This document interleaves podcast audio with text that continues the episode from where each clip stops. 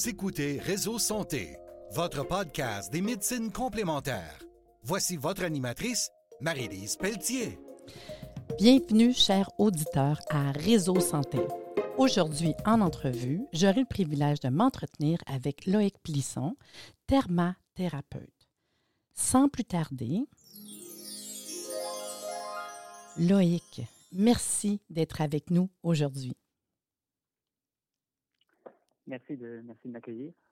Loïc, pour me faire plaisir, même aux auditeurs, là, tu es de quelle région?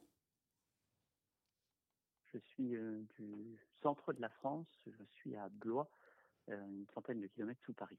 Oh mon Dieu, que j'adore. J'aime ça. J'imagine tellement. Tu sais, j'ai des questions pour toi. La première, j'aimerais bien connaître ton histoire, ton cheminement, qui touche de près comme de loin la thermothérapie. Conte-nous ça, là. Raconte. Là. Alors, ça a commencé suite à un accident de voiture. J'avais 13 ans. J'étais passionné par le sport. Je pratiquais le judo, le karaté. J'étais passionné par ces sports. Et puis j'ai eu un accident de voiture qui m'a un peu arrêté dans toutes mes activités, on va dire.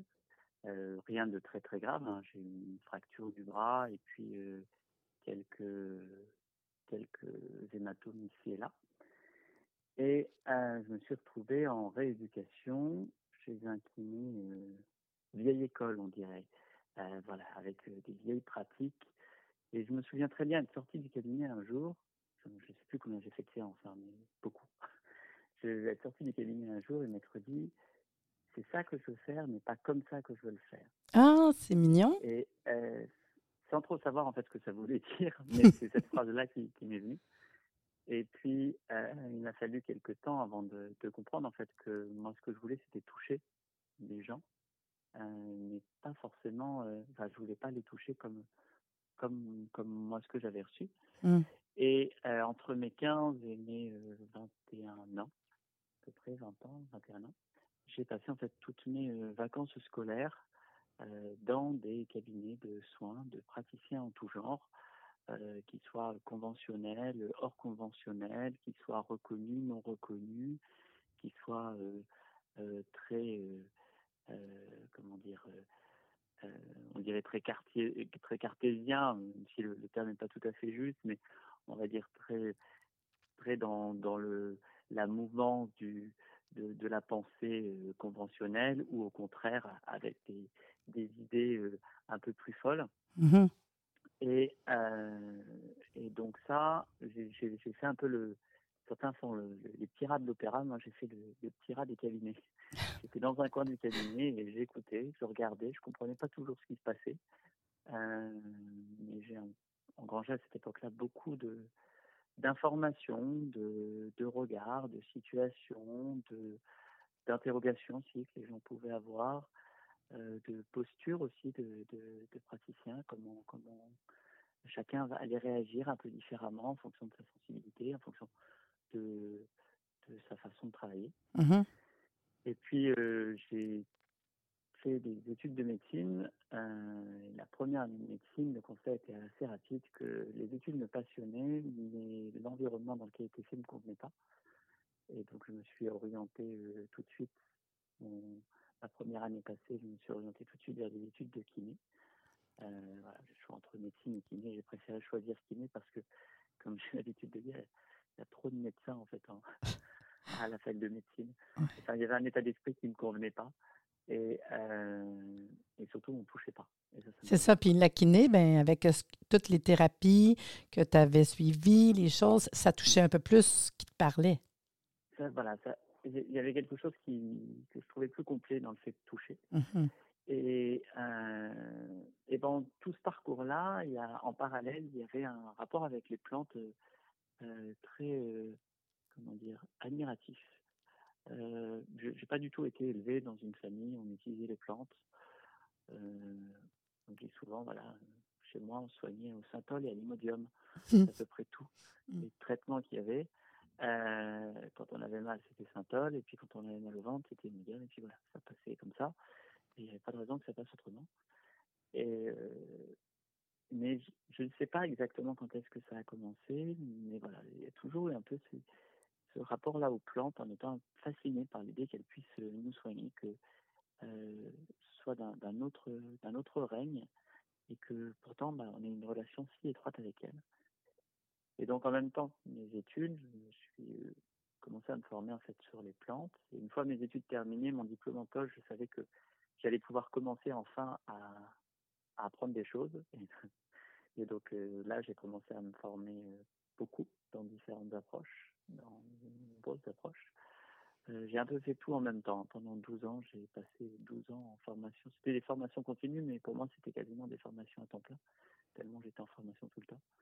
Mais quand on aime, hein, quand on a un désir d'apprendre, on n'arrêterait jamais, hein, quand on est passionné. Ah oui, c'était pas un souci, hein, je m'en plains pas, hein, j'étais content de faire. J'ai juste ralenti un petit peu là, depuis quelques années. Tout en continuant à faire de la kiné, c'est ça?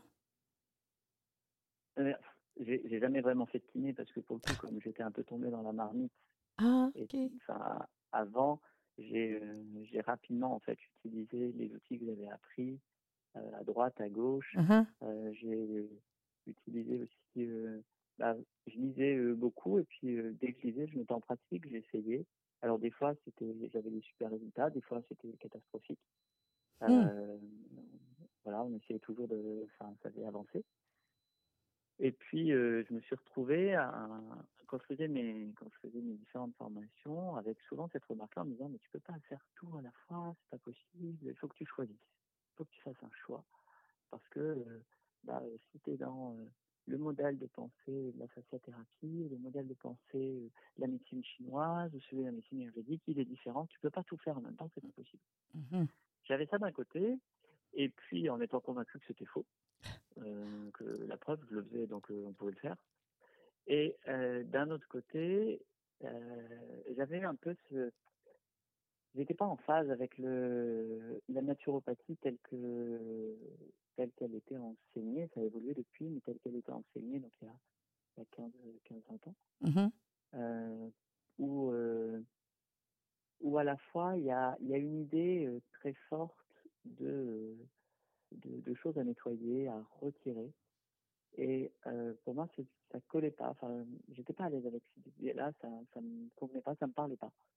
La notion de détoxination, qui est une notion assez propre à la naturopathie, collait pas. Et donc, voilà, ça c'était pas un chemin qui était pour moi. Ok. Et puis en développant ça, enfin en travaillant, je me suis rendu compte que il n'y avait pas qu'avec mes collègues, j'avais du mal à exprimer ce que je faisais. C'était aussi difficile avec mes patients. Quelquefois, ils avaient un peu du mal. Ils me disaient « il fait des trucs, mais je sais pas quoi ». Et puis, il m'a conseillé ça, mais il ne m'a pas conseillé comme d'habitude, mais je sais pas pourquoi. C'était souvent le « je sais pas quoi » ou « je sais pas pourquoi » qui revenait. Mais il faut que je puisse dire ce que je fais, pour que ce soit clair. Ça me semblait clair dans ma tête, mais évidemment, à l'extérieur, ça n'était pas. Et puis, je te raccourcis l'histoire, hein, mais un jour, j'ai rencontré la permaculture.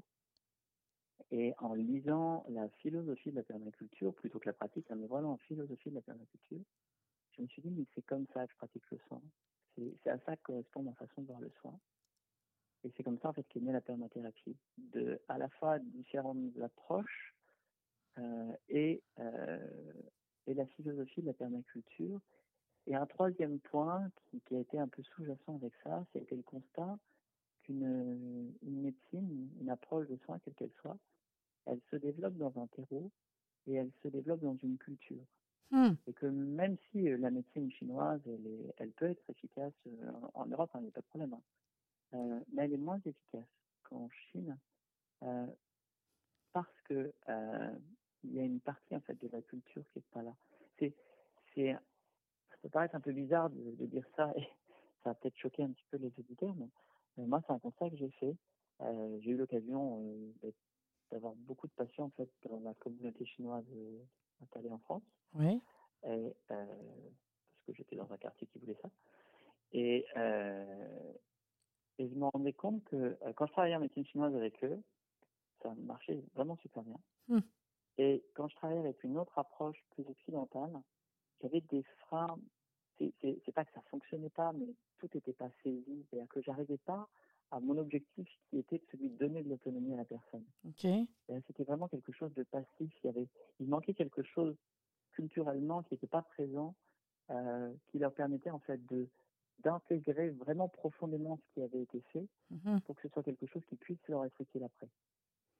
Et même chose en fait, quand je traitais des personnes qui étaient d'origine européenne et en médecine chinoise, ça fonctionnait juste.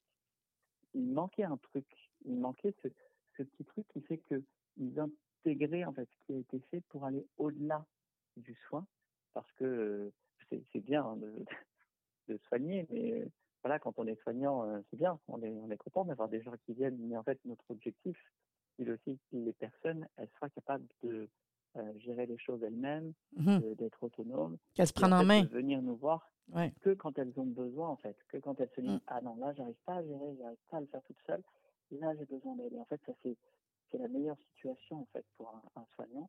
C'est à ce moment-là où la personne se rend compte que là, j'ai eu, c'est une période compliquée, mais j'ai réussi à gérer parce que j'avais les outils, parce que j'avais compris comment je fonctionnais, j'avais compris ce qui m'arrivait, et à partir de là, j'ai réussi à gérer la chose. Mmh.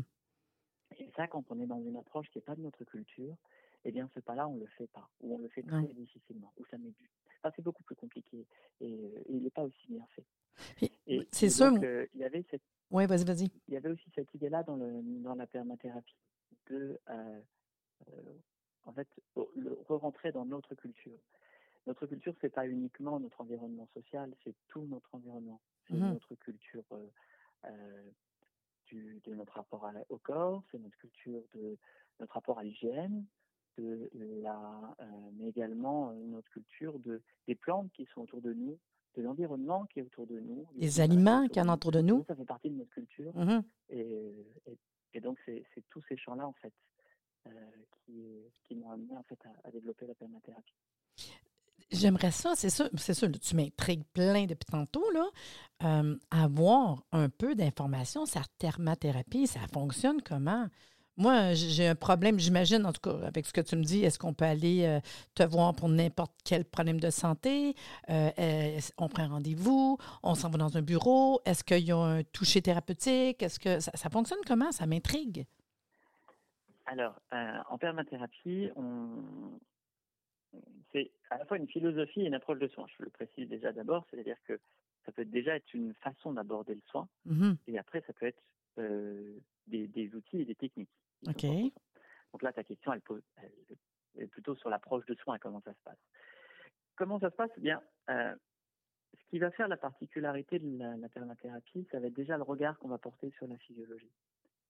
On va avoir un regard où, alors sans rentrer dans les détails, on va faire un cours de physiologie là, mais on va dire, on va s'intéresser principalement à 4 systèmes. Qu'on appelle le système immunitaire, le système hormonal, le système nerveux, et le système, alors qui porte un gros mot, qu'on appelle le système tenségral, c'est le système musculo-squelettique. C'est nos muscles, nos os, voilà, c'est nos fascias, c'est ce qui nous donne, ce qui nous met en relation avec le monde, ce qui nous permet de bouger. Donc ça, c'est nos 4 grands systèmes sur lesquels on va s'appuyer. Et puis, on va s'intéresser au terrain en regardant ce qu'on appelle les contextes. Les contextes, c'est à la fois ce qui vient de mon histoire, ce qu'on appelle mon contexte héréditaire, ce qui vient de moi en tant qu'individu, c'est mon individualité, mon contexte de vie, mon rapport aussi à l'autre et à l'extérieur, mon rapport en fait à l'autre avec un A majuscule, ça c'est le contexte social, et le contexte médical, la façon dont je vais exprimer une pathologie ou un trouble. Parce que sur une même pathologie, en médecine conventionnelle, on a pris l'habitude de donner des noms. Alors au début c'était des noms propres, maintenant c'est des noms un peu plus savants. Ouais. Voilà, on parle de maladie de Charcot-Marie-Tooth, voilà, c'est un nom de plusieurs médecins, ou de fibromyalgie, voilà, où là on va être dans on décrit plus le nom de la maladie décrit, mais en fait elle le décrit pour tout le monde, elle ne le décrit pas pour la personne qui est en face de moi. Et donc déjà de voir comment elle exprime cette pathologie-là, il y a différentes façons dont on peut l'exprimer, hein, il y a c'est une façon de le lire. Et à partir de cette lecture-là, en fait, on va utiliser différents outils qui vont être les outils dits de l'alimentation. On va retrouver la diététique dedans, mais aussi l'hygiène physique et psychique. C'est tout ce qui va être utile, mais parce que c'est utile, à la répétition est utile. C'est pas le fait de le faire une fois qui est utile, c'est le fait de le répéter. Si je prends un exemple, voilà, si je te dis, bah voilà, faut que tu te brosser les dents une fois par an, ça risque d'être un peu juste.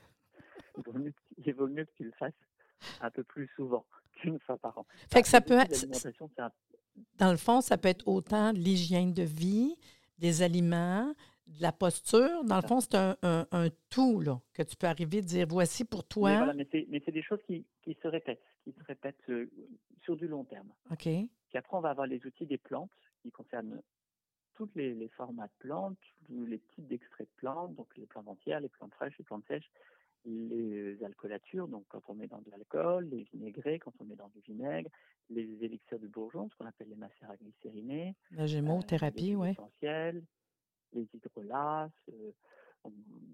pourquoi pas l'homéopathie également, mais également les extraits particuliers comme l'argile, les produits de la ruche. OK, fait que c'est comme tu disais tantôt, tu vas chercher quand même plusieurs différents médiums qui seraient idéal pour ton client qui est devant toi, là. Oui. En fait, on va... Là, je te cite les quatre grandes catégories d'outils, ouais. Et puis après, en fait, on va voir qu'on va aller piocher à l'intérieur. Mm-hmm. On va voir les thérapies manuelles et gestuelles. Donc là, on va chercher à mettre en mouvement la personne ou toucher la personne ou amener la personne à se toucher. Okay. Et les techniques instrumentales qui ont la particularité, en fait, de ne pas altérer l'intégrité de la personne. Ça, c'est vraiment un point très fort en permathérapie. Que ce soit avec un scalpel ou une aiguille d'acupuncture, on va finir par croire que j'en veux à la médecine chinoise. Mais pas du tout.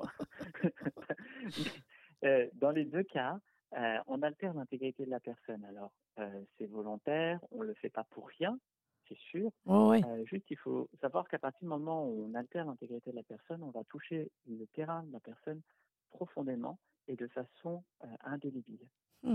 Et si on doit le faire, il faut le faire. Juste, il faut être certain qu'il n'y ait que ça à faire. Voilà. La médecine chinoise, traditionnellement, j'en parle sereinement, je suis également formateur en médecine chinoise dans une école d'homéo, donc c'est quelque chose où j'ai une certaine expérience. Mm-hmm. En médecine chinoise, l'acupuncture n'est pas une approche de première intention. Mm-hmm. Et là, en Europe, elle est devenue une approche de première intention. Ouais. Je ne sais pas trop comment ça se passe, mais en Europe, c'est devenu une approche de première intention, alors que fondamentalement, elle n'est pas une approche de première intention. Mm-hmm. Elle doit venir que quand le reste a été fait et que le reste n'est pas suffisant. Et à partir de ce moment-là, on va pouvoir se dire, il faut qu'on aille plus loin. Et là, on va altérer l'intégrité. Parce que même si ce n'est pas aussi important qu'une opération cœur ouvert, on est d'accord, mais une aiguille d'acupuncture, c'est comme un scalpel. Oui. Ça altère l'intégrité. Oui, puis il dit dans le fond, comme tu expliques, dans le fond, c'est l'équilibre. C'est retrouver l'équilibre. Non, mais... En permathérapie, on parle d'accordage parce que dans l'équilibre, il y a on peut avoir un équilibre dynamique, quelque chose qui se stabilise, mais il n'y a pas d'évolution. Okay. Or, la personne, elle est en évolution. Et ce qu'on souhaite, c'est pas lui faire retrouver un équilibre, c'est-à-dire la faire revenir à l'état dans lequel elle était, mais lui permettre d'être accordée avec la situation qu'elle vit, accordée en elle-même, ces différents systèmes entre eux, mais également accordé avec le contexte dans lequel on vit. On a tous vécu ça à un moment donné où on ne se sent plus en phase avec les personnes qu'on rencontre, avec éventuellement le travail qu'on fait, éventuellement avec la vie qu'on est en train de mener. Ouais. Et ça, c'est des périodes de profond désaccordage. On n'est plus en accord en fait avec la situation qui est autour de nous. Et rechercher l'équilibre, ce serait revenir en fait dans l'état dans lequel on était avant. Or, on ne correspond plus à cet état-là. Donc, c'est pour ça qu'on parle plutôt d'accordage. Je trouve ça cute parce que je n'ai jamais pensé à ça, le côté accordé. Je trouve ça le fun. Moi qui aime jouer du piano, je trouve ça mignon, accordé. Je trouve ça vraiment cute. On a toute une une métaphore entre la permathérapie et la musique. Oui, mais je trouve ça fantastique. En fait, il y a plein de concepts derrière qui sont importants, mais c'est un point qui est, j'en ai pas parlé jusque-là, mais un point qui est fondamental dans l'accordage, c'est les problématiques de rythme. Et on se rend compte que dans la plupart des états pathologiques ou de mal-être que l'on peut rencontrer, il y a une problématique sous-jacente de rythme. C'est vrai. Des rythmes qui sont plus en phase. Mm-hmm. Donc après, lorsqu'on va choisir nos outils, lorsqu'on a trouvé qu'il y avait cette problématique de rythme, eh bien on va aller piocher dans ces 4 catégories d'outils. Alors des fois on va en utiliser 2, des fois on en utilise 3, des fois ça va dépendre un peu de la situation. L'objectif, c'est pas d'en faire un maximum, c'est de trouver ceux qui sont les plus adaptés à la personne, à la fois adaptés d'un point de vue de leur efficacité, de leur intérêt, de leur indication, mais également adaptés à la personne. Mmh. Ça c'est un point qui est assez fort, qui me semble assez important, parce que je l'ai constaté, je l'ai vu, je l'ai entendu, et à chaque fois je me disais je ne comprenais pas, mais il ne viendrait pas à l'idée de conseiller à quelqu'un de prendre un bain aromatique alors qu'elle n'a pas de baignoire. Non, ben non. C'est pour ça que tu parles d'adaptation aussi.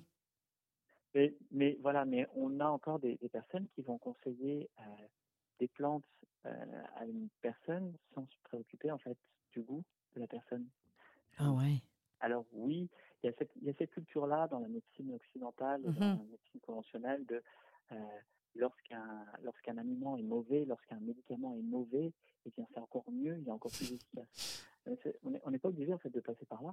Alors je dis pas que tout sera agréable, mais on peut prendre en compte ce qui correspond aussi à la vision de la personne, aux besoins de la personne. On parle en permathérapie, on dit être dans la dimension dans laquelle se trouve la personne. Mais tu as l'air vraiment, très passionné. Fait que si j'ai bien compris, quand on va te rencontrer, si on est encore plus motivé je vais voir Loïc, il regarde mes 4 compartiments, il me dit, on va regarder pour s'accorder, même par rapport à l'environnement, mes goûts, mes désirs aussi.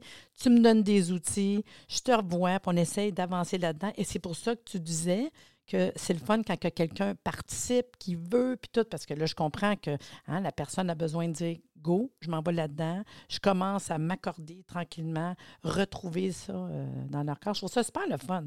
Puis, tu sais, Loïc, je veux quand même passer à quelque chose de super important aujourd'hui. Je voulais dire que, tout comme moi, tu fais partie de l'expérience Natura.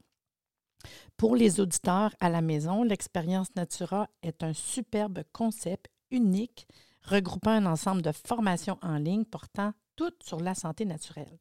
Dans le fond, rapidement, l'expérience Natura, c'est 19 formations en ligne préenregistrées à un super prix, je ne peux pas en dire plus, qui portent sur la santé au naturel, données par des formateurs reconnus comme toi puis moi, réunis ensemble pour la première fois. Ils viendront vous enseigner sur de nombreux sujets naturaux, aromas, herboristerie, puis thermothérapie. Toi, Loïc, dans l'expérience Natura, c'est quoi que tu offres?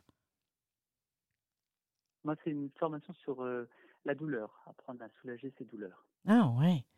Puis, est-ce que c'est une expérience, parce que c'est un cours en ligne, est-ce que c'est quelque chose de compliqué, dur? Est-ce que tout le monde peut bien comprendre? Je fais en sorte que ce soit accessible à tout le monde. L'objectif, c'est, on y va pas à pas. Je reprends en fait chacun des points là, que j'ai très, très rapidement expliqué ici. Voilà, comment on s'observe, comment on arrive à déterminer quel est le type de douleur, à quoi ça sert une douleur. Voilà, on aborde tous ces sujets-là. Je trouve ça intéressant. C'est une formation de combien de temps, ça? Il y a, on va dire, la partie explication, etc., ça dure entre 5 et 6 heures. Ah, quand même! Après, il y a les différents outils. Une fois qu'on a vu comment choisir et... les bons outils par rapport à nos douleurs, comment déterminer le terrain, etc. On a passé tout ça. Après, il y a les différents outils, donc là, je ne sais pas combien de temps ça fait. Oh là là, okay. Voilà. C'est quand même une grosse formation. Ben, je trouve ça vraiment intéressant. Puis, le seul hic, sachez que ce sera en vente uniquement du 7 au 31 octobre 2021, fait que vous regarderez ça de proche et que vous avez 1 an pour suivre les formations. Donc, les auditeurs, sachez que si ça vous intéresse, vous avez 1 an pour 19 formations. Puis aujourd'hui, Loïc, qui nous intéresse vraiment avec la thermothérapie, nous dit que la sienne dure plus que 6 à 7 heures. Fait que, on va en apprendre beaucoup, mais on a 1 an. Ces formations sont quand même offertes à tous. Loïc, c'est vraiment intéressant, mais quand même, il nous reste une couple de je te dirais, 3-4 minutes. Là. Si tu aurais un petit truc de santé à nous dire, y a-t-il un petit quelque chose qu'on pourrait apprendre aujourd'hui de toi? Bah, je vais rester dans le domaine de la douleur. OK. Et, sans vous donner et c'est toujours difficile, les recettes, parce que même quand vous faites de la cuisine, vous savez bien que là, vous allez rajouter une petite pincée de ci, une petite pincée de ça, donc c'est jamais pareil. Mais l'intention, quand vous utilisez, mettons, une huile ou une plante que vous appliquez sur une douleur, mm-hmm. Le fait d'appliquer fait aussi partie de la thérapeutique. Souvent, en fait, on va dire, voilà, appliquez telle huile, telle plante sur votre coude si vous avez mal au coude, et puis on va juste poser sur le coude. Mais en fait, le fait de masser le coude, mais vraiment de prendre ce temps-là, de le masser, d'aller toucher les zones qui sont tendues, d'aller toucher les zones qui sont molles, qui sont aussi importantes que les zones qui sont tendues, d'aller faire le tour du coude, remonter sur le bras, remonter sur l'avant-bras, d'utiliser aussi vos mains et de ne pas juste appliquer une plante. Je pense que c'est un point qui est très important. On n'applique pas juste, en fait. Une plante, la plante, elle va pas faire le travail à notre place. Elle a besoin de se sentir accueillie, j'ai envie de dire. Mais c'est surtout que la plante, elle est juste là pour nous montrer le chemin, nous aider à nous accorder. C'est pas elle qui fait le travail. Et donc, lorsqu'on applique, de prendre le temps d'appliquer et de se masser en même temps. Utiliser à la fois notre main et la plante et de ne pas juste dire c'est la plante qui a fait le travail. Moi, j'ai pas à m'en occuper. C'est des belles philosophies, hein? Dans le fond, c'est de le faire en conscience. Oui, oui. C'est vraiment beau. Et puis, de faire en conscience et de le faire en confiance. Aussi, de nos capacités. Ah ben, ce fut une entrevue vraiment merveilleuse. Merci d'être venu échanger avec nous aujourd'hui. Vraiment, j'ai trouvé ça très intéressant d'en apprendre davantage sur toi. Merci beaucoup de m'avoir accueilli. C'est gentil. Plaisir. À bientôt, là! J'espère que vous avez apprécié cette entrevue et que vous serez des nôtres au prochain podcast. Suivez-nous sur Facebook. Merci de nous avoir écoutés. Soyez des nôtres tous les mardis à compter de 9h30 pour des entrevues avec un invité différent qui saura vous plaire. Si vous aimez le podcast, abonnez-vous pour être informé et partagez en grand nombre.